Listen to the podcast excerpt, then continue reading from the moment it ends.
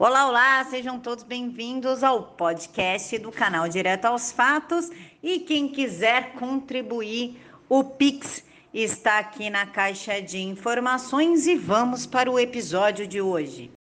Bom dia, pessoal. Bom domingo para vocês. Sejam todos bem-vindos ao canal Direto aos Fatos. E claro que domingo é dia da gente saber o que acontece na Europa, Estados Unidos e essa bagunça que está acontecendo entre China e Estados Unidos, quem fez o vírus, quem financiou, quem não financiou, está tudo uma zona. E para explicar isso, claro que ninguém melhor do que o Ivan Kleber do PH Vox. Ivan, muito obrigada por aceitar falar com a gente.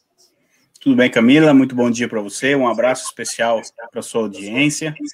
Domingo passado a gente bateu o recorde aqui do nosso programa, né? Passamos aí de, 10 mil visualizações. Muito obrigado a todos pela confiança. E desde já aí, a Camila não pediu, mas eu vou pedir. Já deixa o like aí, deixa o comentário. E eu gosto de estar tá passando, lendo uh, os comentários que as pessoas fazem. E quando eu consigo, eu também respondo uma pergunta que outra. Então, é legal essa interação. E mais uma vez, Camila, muito obrigado pelo convite. Mas, pessoal, quem tem dúvidas, é só ir no, no Twitter do Ivan, o arroba é esse que aparece na tela. Deixa lá no último post dele, deixa sua dúvida lá, que ele responde e fica até mais fácil para ele, inclusive. Ivan, antes da gente falar do Brasil e da, do, dos Estados Unidos e da Europa, eu queria só dar um pitacozinho aqui no Brasil, porque aconteceu na sexta à noite algumas coisas e acabou que não deu para noticiar. Pessoal, o PSOL quer a revogação do teto de gastos para apoiar Lula em 2022. E o que isso significa?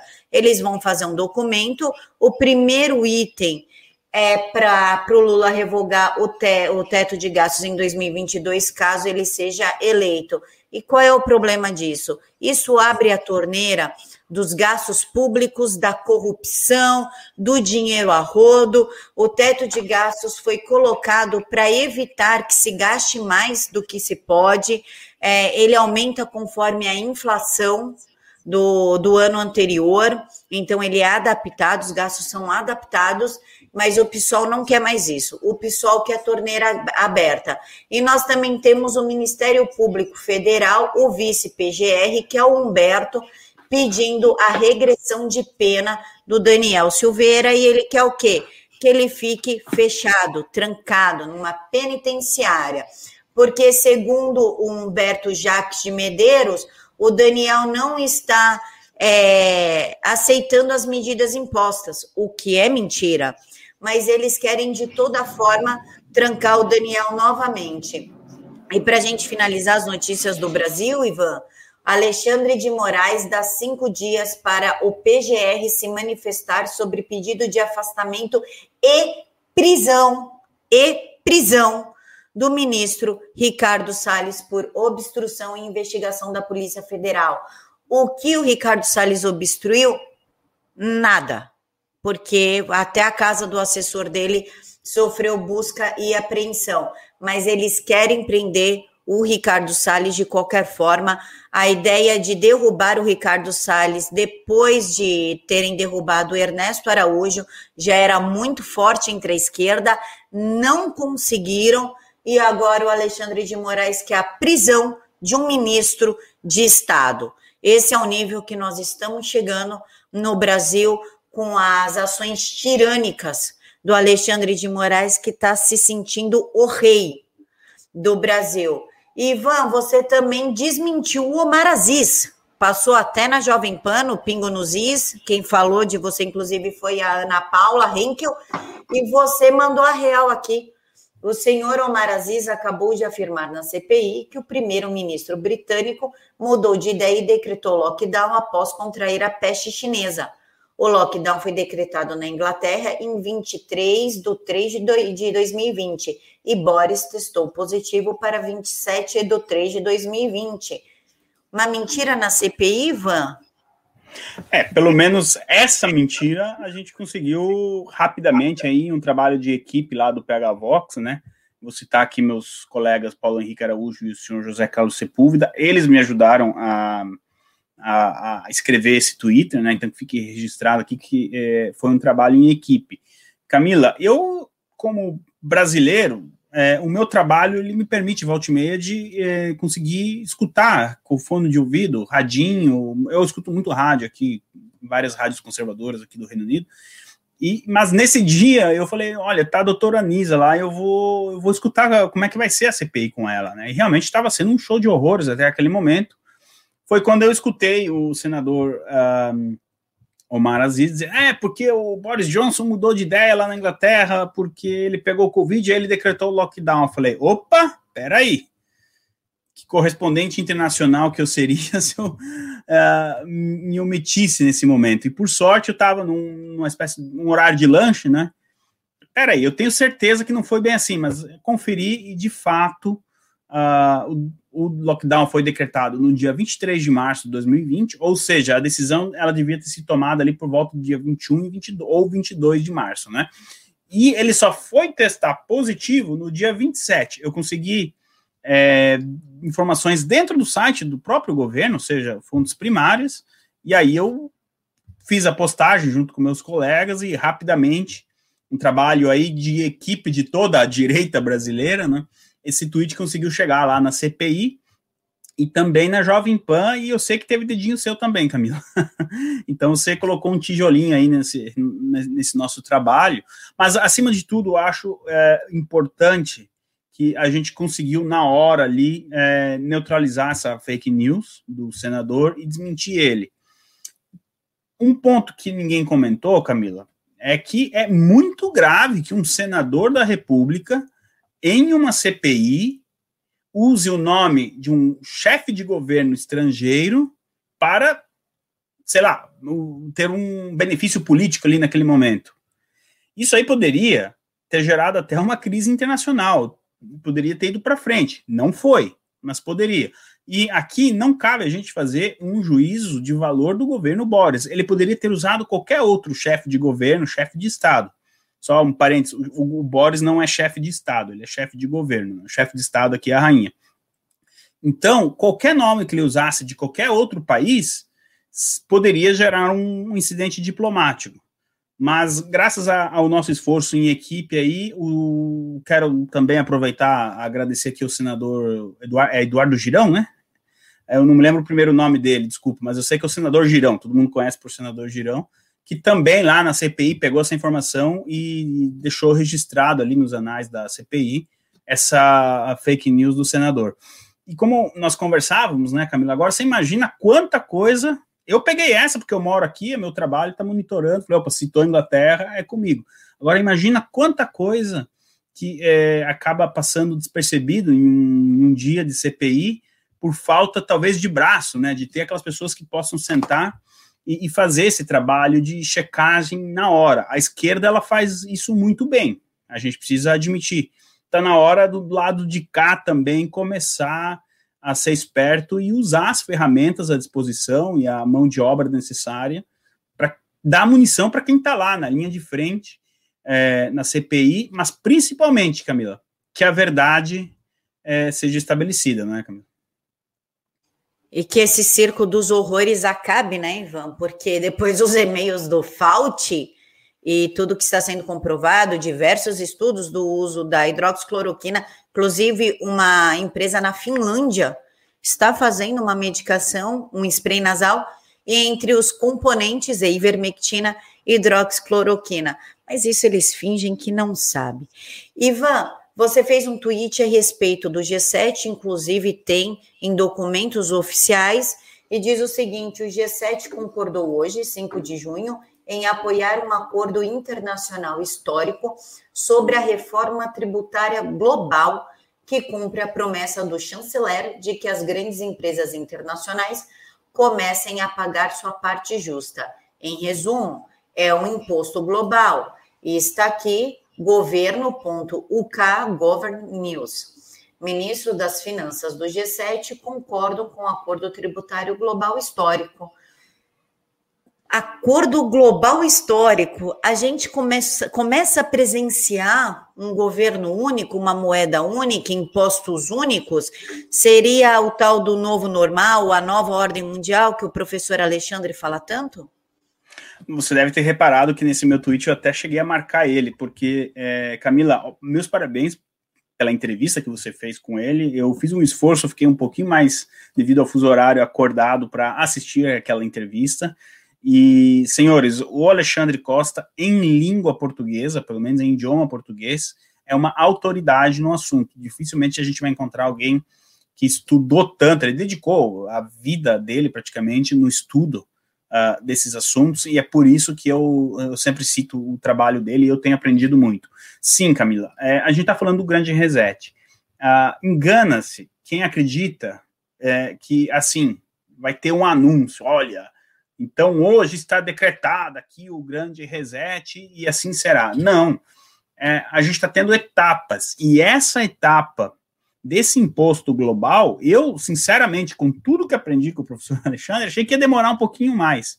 Não, 5 de junho de 2021, um sábado, uma data que vai sim, uh, talvez pelo lado negativo, entrar para a história, como o primeiro imposto global em um, em um setor da economia. E olha só, Camila, é, como você bem citou, essa informação já está no site do governo ou seja, mais oficial que isso, eu não, do governo britânico. Por que do governo, do governo britânico? Final de semana que vem, a gente tem o G7 aqui no Reino Unido, né? Então, pela primeira vez depois da, da do início aí da, da, da fraudemia, eh, os sete líderes aí de Itália, Japão, Canadá, Estados Unidos, Reino Unido, França e Alemanha estarão reunidos e irão celebrar esse acordo. Depois eu volto para o G7, porque parece que tem mais uma uh, notícia aqui para a gente trazer desse encontro. Agora, esse imposto, basicamente, será de 15%. Quem tem negócio sabe que o imposto de 15% é uma paulada e mira as big techs e também Amazon, Apple, essas empresas. Agora, em um primeiro momento, a pessoa pode pensar assim: bom, legal, estão fazendo essa gente pagar os impostos. Tem que ser assim mesmo. Só que não. Isso aí, na verdade, vai blindar essas empresas, porque elas podem pagar esses 15% de impostos e vai dificultar a entrada de outras outras pessoas que queiram investir em big techs.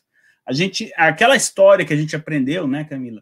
Ah, porque a Apple começou num, numa garagem na Califórnia, a tal empresa também era uma portinha, hoje é uma multinacional eles estão cortando isso, porque como que uma empresa vai começar num ramo que já é difícil, que você precisa investir muito dinheiro, e ainda assim pagar 15% de imposto, no começo, esse pessoal, Apple, Twitter, Google, Gmail, enfim, vai, vai chiar um pouco, mas é puro teatro. Eles sabem que eles estão sendo protegidos. É disso que a gente está falando.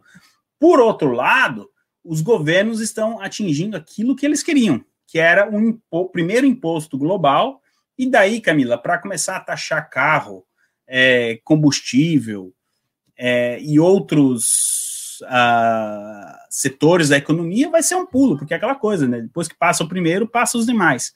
Tem um ponto que está aí no site do governo, muito importante, que pode é, ter um reflexo aí no Brasil que esse acordo também prevê multas para as empresas que não respeitarem ah, as metas hum, climáticas. Ou seja, a, a ideologia verde, sim, a ideologia verde está nesse acordo. Então, é, a empresa que não respeitar lá, que emitir poluição demais, ou, por exemplo, é, estimule seu funcionário a vir trabalhar de bicicleta e não de carro, esse tipo de coisa que a gente vê. É, eu acho que tá aí, ó, perfeito. Ó, por isso que é bom trabalhar com a Camila. Ó. As nações também concordam em seguir o exemplo do Reino Unido ao tomar obrigatórios relatórios climáticos e concordar com medidas para reprimir os rendimentos de crime ambientais. A ideologia verde está aí numa fonte do governo britânico. É disso que a gente está falando. Então, esse neocomunismo, como o Dom Bertrand bem definiu em um livro que ele escreveu é, muitos anos atrás, está sendo implantado agora, aos poucos. E é muito preocupante, Camila. Repito, as pessoas podem ter uma primeira impressão de que é algo positivo, que legal, ver a Apple e o Twitter pagando mais impostos, mas na verdade é um imposto que vai proteger essas pessoas. Precisamos estar atentos aí ao próximo movimento E mais uma vez, a teoria da conspiração não era tão teoria assim, Camila. É, a gente está ficando sem teoria da conspiração. Essa é a verdade. tá, fica difícil. A gente vai ficar só com a parte da vacina que vira jacaré, porque é. de resto a gente não tem mais nada. Porque, ó, essas vacinas fazem mal. Isso é teoria da conspiração. Já teve gente com embolia, com AVC, que morreu, que perdeu o bebê, que sofreu aborto, que ficou infértil. Tá, não é mais teoria. Olha, esse vírus foi criado em, laboratório. Facebook, cala a boca. Isso é teoria. Vou te banir, vou te censurar. Olha, eu não vou mais te censurar, porque parece que ele foi criado no laboratório. Assim, a gente está sem nada. E o pior, o Ivan, que, a meu ver, tá? Taxar as grandes empresas aí, as big techs, a, a Apple, a Microsoft, impede que outras empresas tenham ascensão dentro do mercado, ou, ou seja, fere aí o livre mercado, né, tão defendido por nós, e permite que eles sejam um ministério da verdade, porque só tem eles. Facebook vai dizer se você está mentindo ou falando a verdade baseado em quê? Em nada, em ideologia, então, além de impedir o crescimento de outras empresas, cria-se um monopólio, instaura também o Ministério da Verdade, que quando as big techs podem te calar quando elas bem entenderem, não é, Ivan? Pois é, Camila. E tem mais. É... Além de impedir, né? E, enfim, de é, não abrir a possibilidade de outras empresas e tudo mais, a maioria dos governos que está assinando aí do I7 são governos, em teoria, liberais, né? Eu não sei que liberal é esse que cria imposto. Em teoria, o liberalismo ele vai na, na contramão disso aí, ele vai tentar diminuir impostos. Então, nós estamos aí no ano de 2021 vendo uma falácia cair por terra, né? Ora, onde já se viu liberais comemorando a criação de um imposto, e logo de 15%, uma paulada assim, já de início, que pode aumentar. E também uh, embutindo ali na, na, questão climática, né? É isso, 2021 é um ano que está ah, desmentindo muitas verdades que nós tínhamos até pouco tempo atrás. Está confirmando as nossas teorias da, da suposta confirmação e da, da suposta conspiração. Inclusive, lembra que a esquerda chamava a gente de capa, é, capacete de alumínio? Sim, Coloca o capacete de alumínio que a direita, não sei o quê, como se eles não soubessem, né? A questão é. é que eles querem calar quando a gente descobre algumas coisas do tipo, a população não pode saber disso agora, senão não dá certo. Então vamos botar como maluco, como conspiratório, que aí perde a credibilidade e a gente consegue trabalhar quietinho, né, Ivan?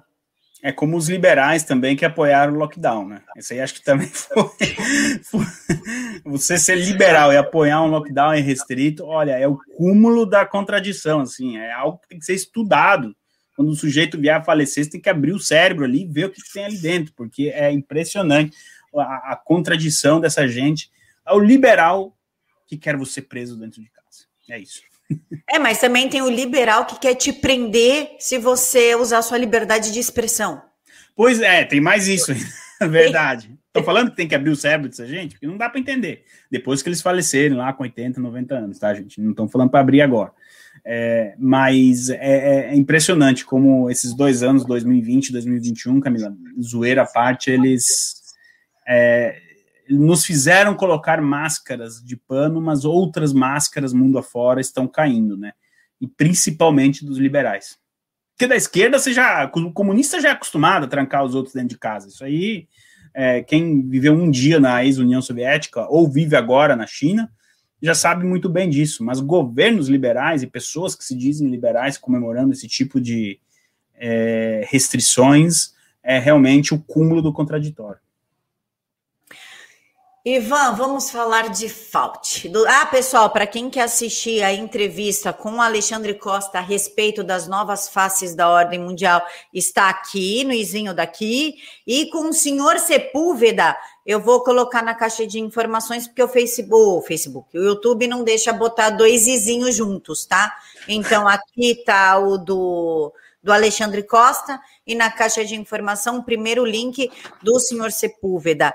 Ivan, vamos falar do Fault. Vamos mais lá, o homem do momento. Mais documentos sobre o Dr. Fauci foram revelados.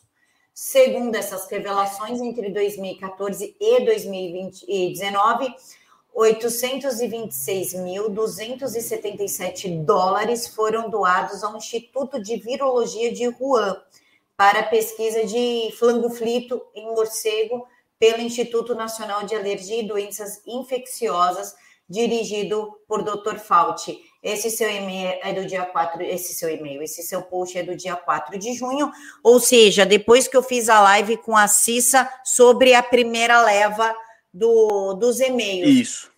Você pode falar para a gente o peso disso, o que significa isso? Eu estou te perguntando, Ivan, porque é o seguinte, o Dr. Fauci, ele também está envolvido na história do HIV, que o HIV Olha. foi passado do macaco para o humano, e aí começou aquele surto de HIV no mundo. É, onde é estranho, né? Porque no, nos dois picos pandêmicos mais importantes da humanidade atual, né? A gente teve a peste negra, a mais recente, né? Mais recente, tem, tem Dr. Fauci e tem alguma coisa ligada à China. É, você pode explicar é, a importância desses documentos?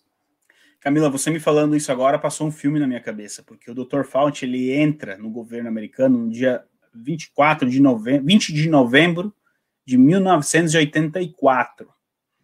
O pico da, do HIV foi quando? 85, 86, 87, final dos anos 80 é, presuma coincidência, de novo citando aqui o Alexandre Costa. E agora, de novo, a questão em Wuhan. Sem falar do HN1N1 alguns anos atrás e outros, né? Camila,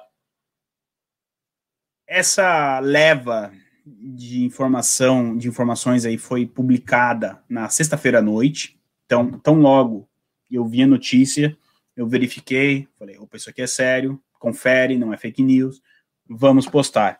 Bom, isso faz parte ainda daquela leva de e-mails que estão sendo publicados. E é, eu, sinceramente, não sei se a Cissa trouxe essa informação, mas eu, se ela trouxe, eu vou estar repetindo, senão estamos colocando aqui. Que nós teremos informações até o mês de novembro. Porque esses documentos, eles são públicos. O canal de comunicação que o Dr. Fauci tinha era uh, o e-mail, digamos, de trabalho dele, não era o pessoal. Então, você imagina, Camila, se ele usou o de trabalho para fazer essa comunicação, imagina um e-mail pessoal dele, o que, que não deve, deve ter cobras e lagartos ali, não é? Bom, nessa. Então, assim, é, a cada X dias, se não me engano, a cada 30 dias, nós vamos ter acesso a pelo menos 300 páginas. E a Associação de Jornalistas Profissionais dos Estados Unidos, então, conseguiu esse, essas 300 páginas e, aparentemente, a notícia mais relevante ali dessa leva era essa de que sim, o Dr. Fauci sabia que existia uma investigação, ou pelo menos tinha ciência que o dinheiro estava indo para Wuhan e que Wuhan estava estudando um tipo de coronavírus no morcego, em um morcego. Agora eu vou fazer um exercício, Camila, com o seu público e talvez com você também. O ano passado, é, eu ainda era, ainda sou desconhecido do público, mas era mais desconhecido ainda e eu tinha um, uma semana de, de PH Vox, duas, e a gente achou um vídeo de uma emissora italiana, a RAI. Você deve lembrar desse vídeo. A gente traduziu e colocou para o público no Brasil, onde em 2015 eles já falavam de um laboratório em Wuhan, na China, que estava estudando o coronavírus e a transmissão de um morcego para um homem. Quem deu, assinou ali o cheque, falou: não, é, é uma verba para esse laboratório, foi o Dr. Fauci. Então, eu acho muito difícil que ele não saiba de, da origem do vírus, ou pelo menos de que realmente ele teve ali origem no laboratório. No mínimo, isso já foi muito falado, mas ah, eu vou bater nessa tecla de novo. Tão logo surgiram ali uh, os primeiros casos, ele deveria ter sido o primeiro no mundo a dizer: olha, vamos investigar agora. Porque quanto antes a gente descobrir a origem e tudo mais, o hospedeiro, sei lá, a gente descobre a cura, como tratar isso aí. Vidas. Não, é nem tanto para iniciar uma, uma encrenca aí com a China, mas principalmente para salvar vidas. Ele não fez isso.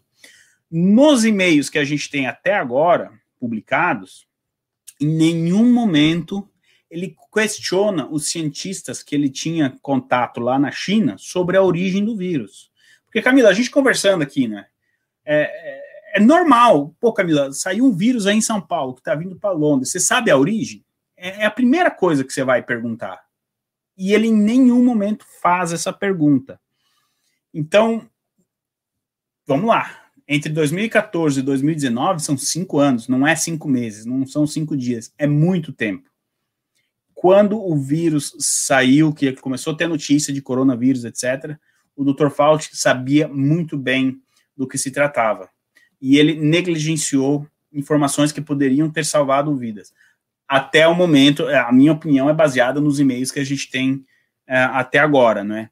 Então, eu acredito que é, pode ser que a gente tenha mais alguma coisa aí durante o fim de semana ou no início de semana. E a posição da Casa Branca até o sábado de manhã era de que eles não vão demitir o Dr. Fauci. Vários jornalistas, inclusive da velha mídia, perguntaram para a assessoria de imprensa da Casa Branca na sexta-feira à noite qual seria a posição e a, a moça ali que, que, que, responde as perguntas, ela foi bem seca, ela só no, no, no. Ela não respondeu dizendo duas palavras, era só uma, no, não.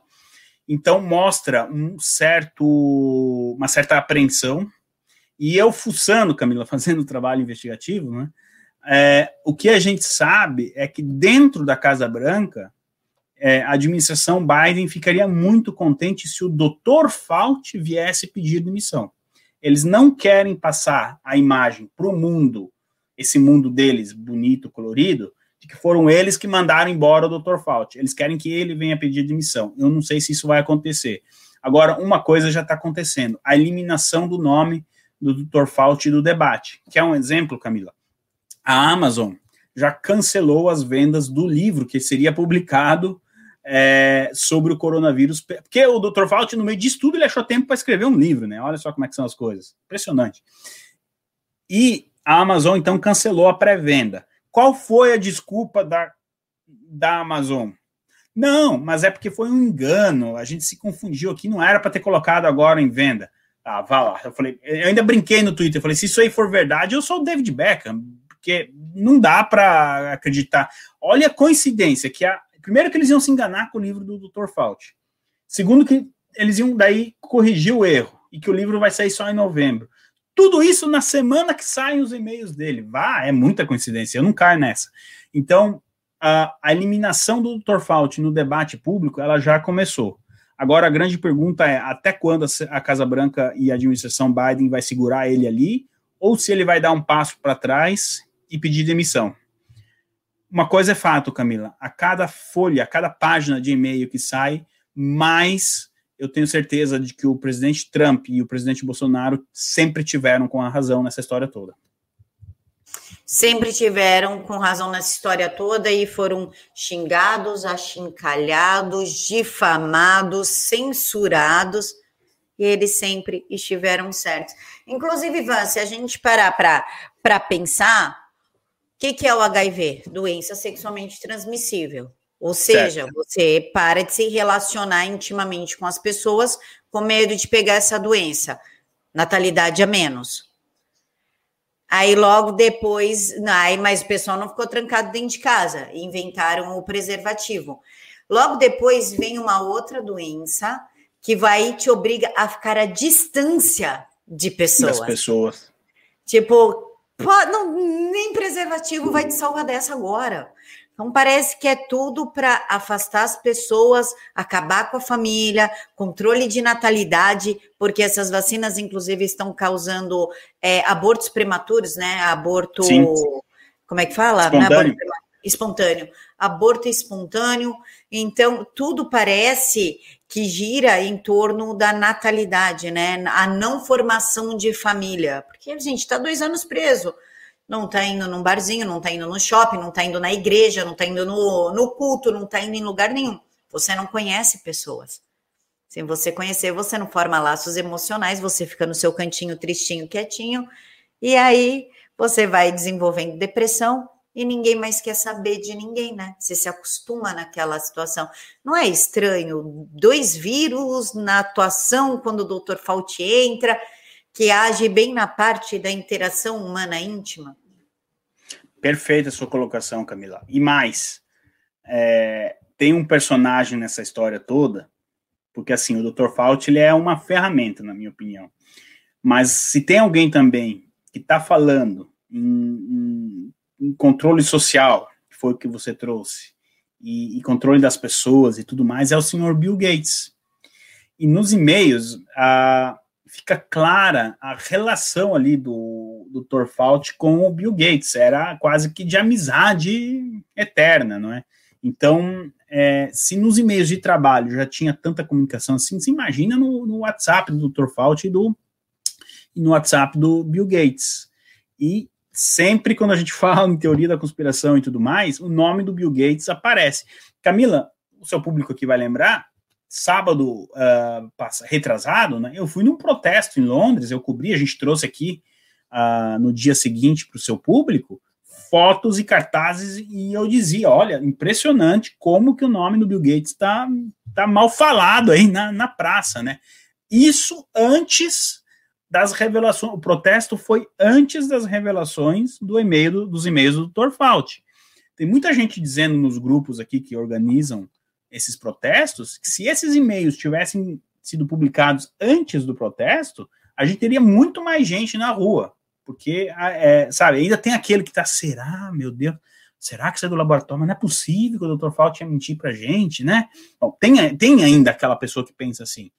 Então, agora, eu concordo plenamente com você, tanto o HIV quanto o corona, eles são doenças que vieram para impedir até um abraço, no caso do corona, de um neto ou um avô, não é nem tanto na, nas novas relações, né? É, para os solteiros não, não conhecerem solteiras mas também, por exemplo, já são duas Páscoas que as famílias não devem se reunir, fiquem em casa. Natal do ano passado foi um dos mais tristes da história. Não pode. Você imagina para um vô de 80, 85 anos é, ter que é, se privar de no Natal ir lá dar um abraço no neto, passar o dia de Natal com o neto. Isso é um crime. Então, é, eu concordo plenamente com a sua análise. A gente pode sim fazer um paralelo entre o HIV e o corona e o controle social. É, e aqui no Brasil ainda teve o chikungunya, que causa microcefalia em crianças e estranhamente querem aprovar o aborto para crianças com microcefalia.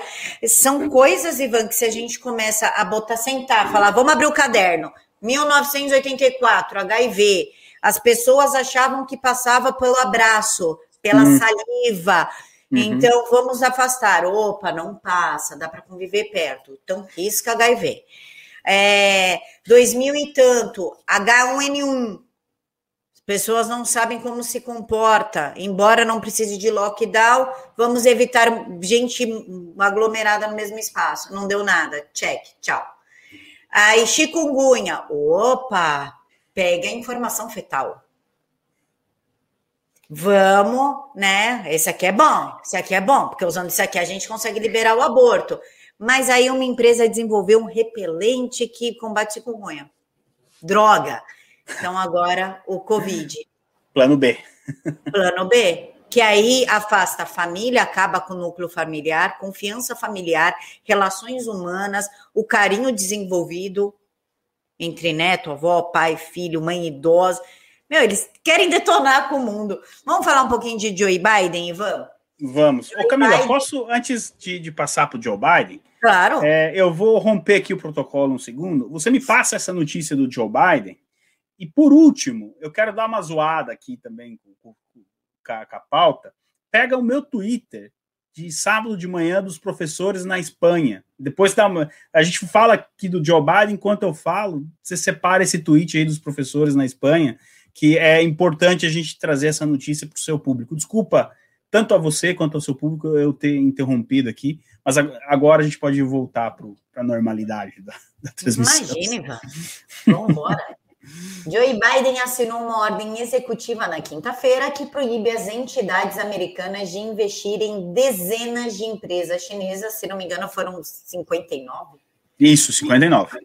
Com supostos vínculos com setores de tecnologia de defesa ou vigilância. Trump, no ano passado, assinou uma ordem parecida. O Reino Unido também fez algo parecido em agosto do ano passado. Isso. Ou seja, Ivan, é, os Estados Unidos, através do Dr. Fauci, deu dinheiro para para laboratório chinês, mas aí deu bem ruim e vamos tirar e vamos voltar atrás. O que, que aconteceu? O Trump estava certo? Conta aí. É, bom, primeiro que é, o primeiro país a tomar uma decisão assim parecida foi a Austrália, né?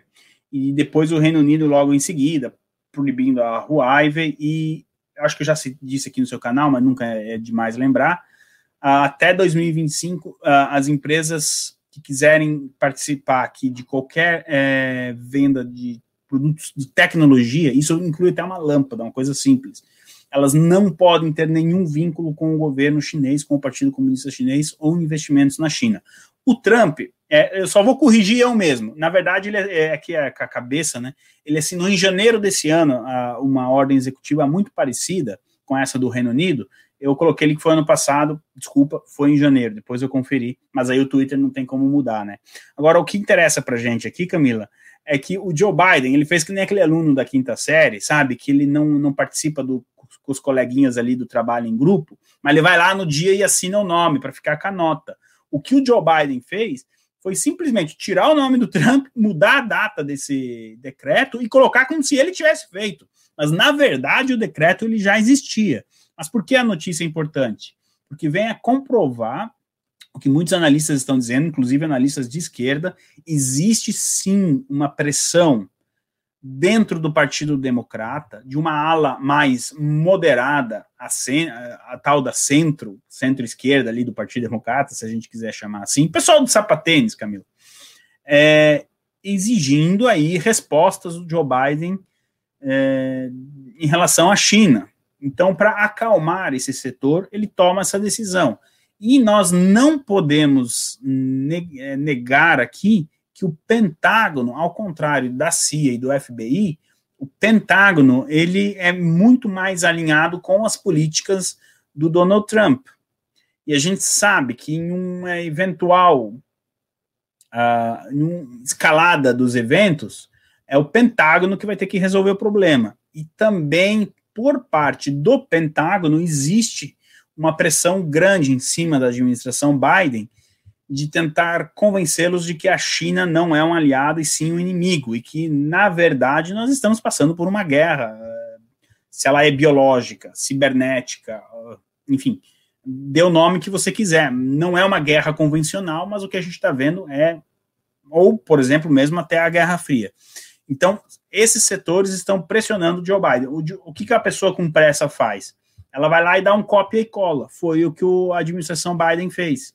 É, trocou a data, tirou o nome e colocou. Mas, para registro histórico, quem deu o pontapé inicial nos Estados Unidos foi o Donald Trump, Camila. Ivan, já que você falou do tweet da Espanha, é esse aqui? É isso mesmo, Camila. Professores ensinam com saias. A roupa não tem gênero. Aumenta o número de professores que abaixam as calças durante as aulas para combater os estereótipos de gênero e se juntar à iniciativa contra a discriminação. Devemos educar para a diversidade. Vem cá. Meu. Sim, é isso que você está vendo, Camila. É isso que você está vendo, e a fonte está aí, o TG24 lá da Itália, que é uma. É um, seria a Sky News deles, vai, seria uma CNN italiana, mas é, ah, é velha mídia, pode ser, mas eles também durante a pandemia foi uma das poucas mídias que fez uma cobertura até imparcial. Então a, a notícia é verdadeira. E na verdade, ali a roupa. Eu vou deixar não... você comentar, porque se eu falar, cara, eu vou responder tanto processo que agora eu não estou podendo. Então, deixa o meu lado Lorde comentar essa. Por favor.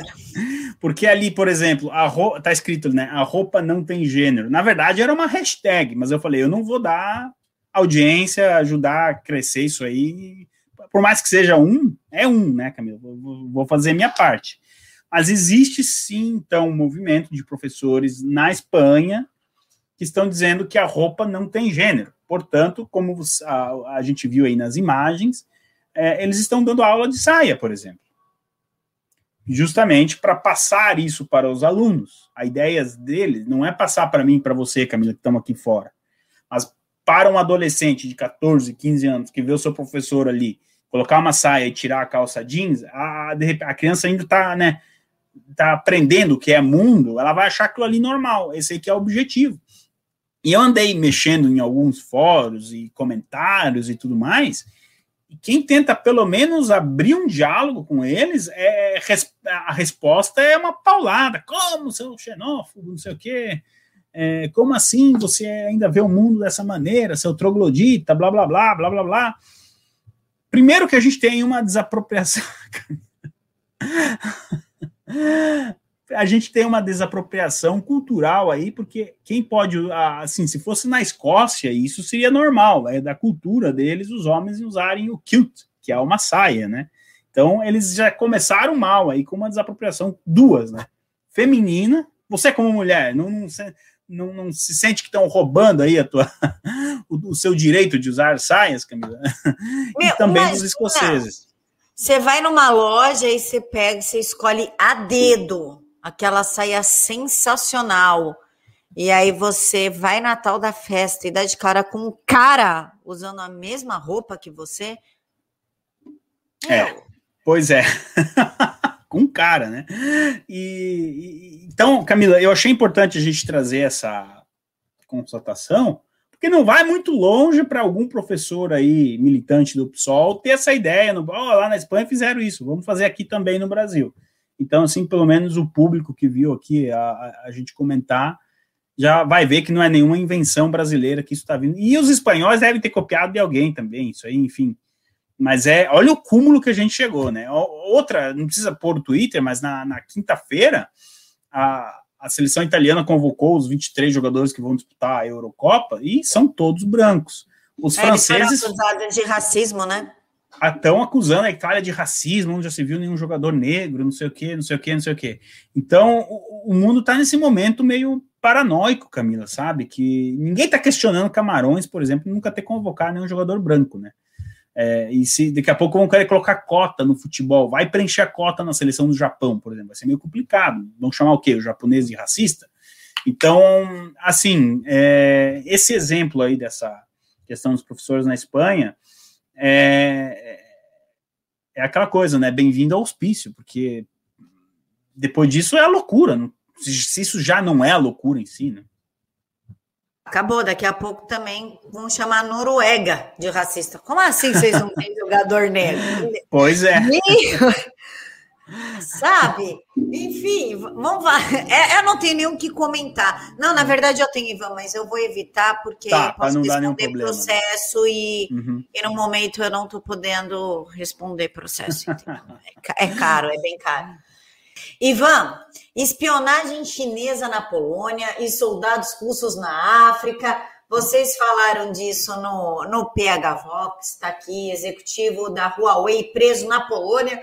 Dá um panorama aí do que está acontecendo e se pessoa, o pessoal que quer se aprofundar mais no assunto, o Izinho está aqui em cima, gente. Clica aí no Izinho, tá aí. Perfeito. Uh, esses assuntos a gente trouxe com profundidade, uma live de um programa, né?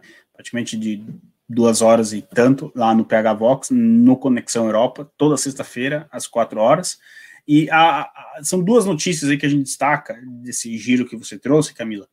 Primeiro, sim, a gente tem um aumento da presença militar da Rússia na África. Agora, não é o exército russo oficial que está ali. O que a gente tem ali é o grupo de Wagner, que é um braço seria um comando que recebe ordens direta do Vladimir Putin.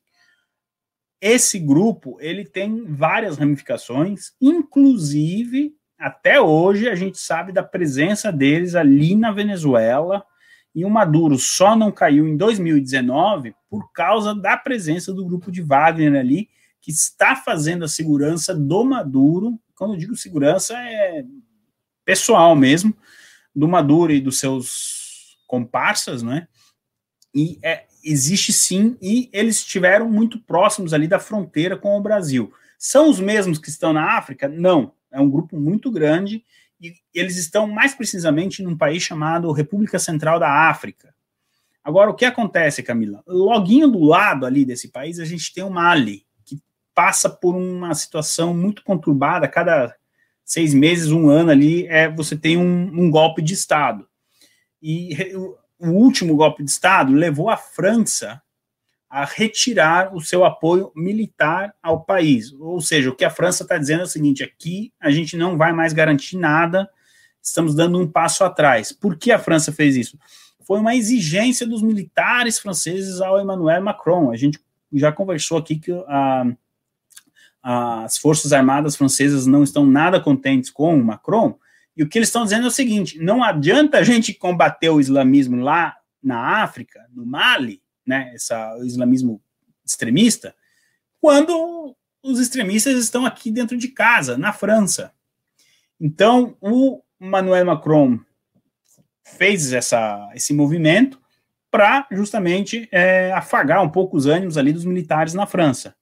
Quem vai ocupar esse espaço da França ali em Mali, muito provavelmente vai ser esse grupo aí, o grupo de Wagner, esse braço do partido uh, do Vladimir Putin ali no continente.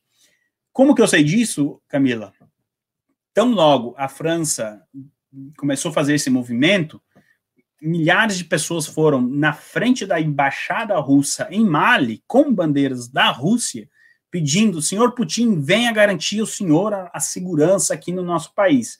Se o Putin ele já se infiltra nos países sem pedirem para ele ir, você imagina com a população pedindo, né? é questão de semanas para deslocar ali. São 500 quilômetros, é coisa perto, é próxima, e logo, logo, então, nós teremos mais um país sobre, sobre influência do senhor Vladimir Putin no continente africano, Camila. Ivan, para a gente finalizar, acabou de chegar aqui para mim uma notícia que eu vou colocar Otto não é Breaking ortopedista. News. Otto Alencar, o senador que humilhou a doutora Anise, que mesmo ela respondendo certo, estava falando que ela estava respondendo errado, enfim. Ele não é ortopedista e vai responder sindicância pelo que fez com a Anise. E o documento está aqui, acabou de chegar para mim. Olha aí. É, Breaking news. Breaking news. São Paulo, Manaus, Natal, Uberlândia, 2 de junho de 2021. Presidente do Conselho Federal de Medicina, viemos solicitar a Vossa Senhoria que sejam apuradas as condutas do médico Otto Roberto Mendonça de Alencar, regularmente inscrito no Conselho Regional de Medicina do Estado da Bahia, também senador da República, tá, tá, tá. Durante seu questionamento, o doutor Otto Roberto Mendonça de Alencar, médico sem especialidade registrada no CRM, ou seja, ele não pode dizer que ele é ortopedista se ele não está registrado como ortopedista. Que babado. Ivan, só tem mentira nesse mundo. Camila, Ivan. eu tô falando, se tiver cinco, seis Camilas e Ivan lá na hora da CPI, anotando tudo isso, dá para rebater essa gente na hora. É, eu, eu falei, se eu daqui da Inglaterra conseguir desmentir um senador, agora saiu isso aí, você imagina quanta que não sai, quanta coisa que não, não, não sai. Tá na hora também, Camila, que eu vou falar, viu? A, a, a direita aqui na Europa, os conservadores, eles não economizam muito com verba de gabinete, não. O que tem para gastar, eles gastam, porque do outro lado eles gastam, sabe? Você tem que ter uma equipe ali. Um, o, Renan Calheiros deve ter uns 15 atrás, sabe? É, abastecendo ele com informação. Depois essas informações são verdadeiras. 27 assessores, fora Pronto, os assessores perfeito. fantasmas Ó, 27, das redes sociais. 27, acho que a direita toda ali não tinha 27, só o Renan tinha 27. Então, assim, o trabalho está aí, precisa ser feito, sabe? Aqui não estou querendo criticar ninguém, mas é, isso aí dá, não dava para ter descoberto isso no dia lá da, da, da CPI, precisa a gente esperar três, quatro dias, né? Não sei, aqui eu só um pequeno comentário, posso estar falando besteira, mas a gente comentou no início desse programa, imagina quanta coisa que não deve sair ali, que dá para rebater na hora e acabar com a falácia, acabar com com a, com a narrativa. Não tá difícil, não, tá bem fácil. Não sei se você tem a mesma visão que eu, Camila. Sim, porque não adianta a gente. A gente está numa guerra, Ivan. A gente está numa guerra. Uma Direita, guerra, perfeito. Esquerda, a liberdade contra os campos de concentração da China. Existe uma guerra, a liberdade contra o stalinismo, né? Não, não tem como a gente sair disso. Sabemos que isso está bem denso aqui no Brasil. E aí você quer que a esquerda venha com tanque, com munições de última geração e a direita com faquinha.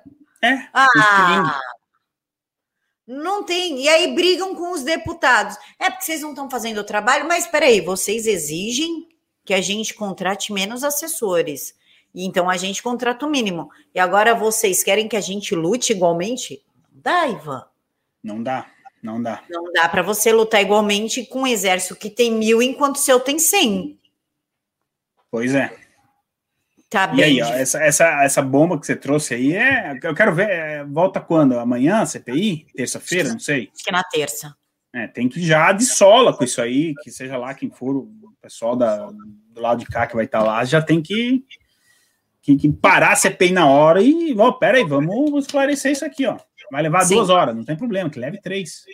Mas a verdade precisa ser estabelecida.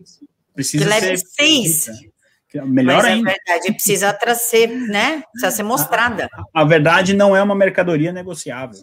Não. Não, não, gente, que abs- gente, que absurdo. Que absurdo. É só isso que vem na minha cabeça. E você que está assistindo aí, compartilha isso aqui, porque a Camila deu um break news agora e joga para frente isso aí. Você está dando risada aí, mas aproveita e compartilha. Eu, não, eu tô rindo de nervoso, cara. Quando eu Não, eu tô falando da pessoa que nervosa. tá em casa assistindo a gente, só deve estar dando risada. Hum, para de rir, compartilha e depois você volta a dar risada. É o que você pode fazer para ajudar. Pior coisa do mundo é a pessoa que fica muito nervosa, ela dá risada, porque o pessoal acha que tá debochando, e na verdade não. Quanto mais nervosa eu fico, mais, mais me dá vontade de rir, eu não consigo me segurar. Ivan, rede social, Twitter, Instagram, canal, horário do PH Vox, tudo.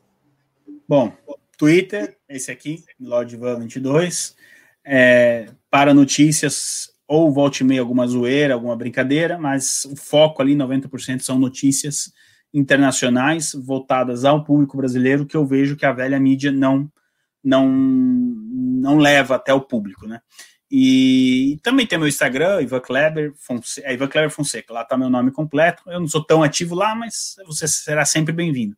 E o grosso do, do meu trabalho realmente é no PH Vox e a programação do PH Vox de, de segunda a sexta-feira, às quatro horas da tarde, inclusive com a Camila aqui conduzindo o PH Vox entrevistas, uh, entrevistas na, às segundas-feiras. Então, todo dia, de segunda a sexta, tem programação no PH Vox ao vivo e no sábado, às 10 horas da manhã, Camila. Acho que não esqueci. O Orkut não precisa, né? Então acho que é isso. Não, são só, nem são o só essas ICQ. redes. CQ também não precisa, não. E mais uma vez, Camila, muito obrigado pelo convite e pela oportunidade de estar vindo aqui no seu canal fazer esse giro de, de notícias. Eu que agradeço, Ivan. Muito obrigada pela sua disponibilidade. Pessoal, deem o like, deixa comentário, compartilha. Pode também cortar o vídeo. Não, mas eu só quero dois minutinhos do seu vídeo.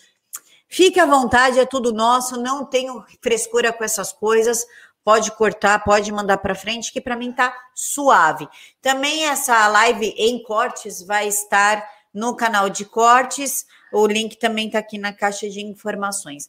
Fiquem todos com Deus, que Deus os abençoe. Tenham um ótimo domingo e um início de semana com muitas bênçãos, muitas pa muita paz e muita vitória na vida de vocês. Fiquem todos com Deus e até mais.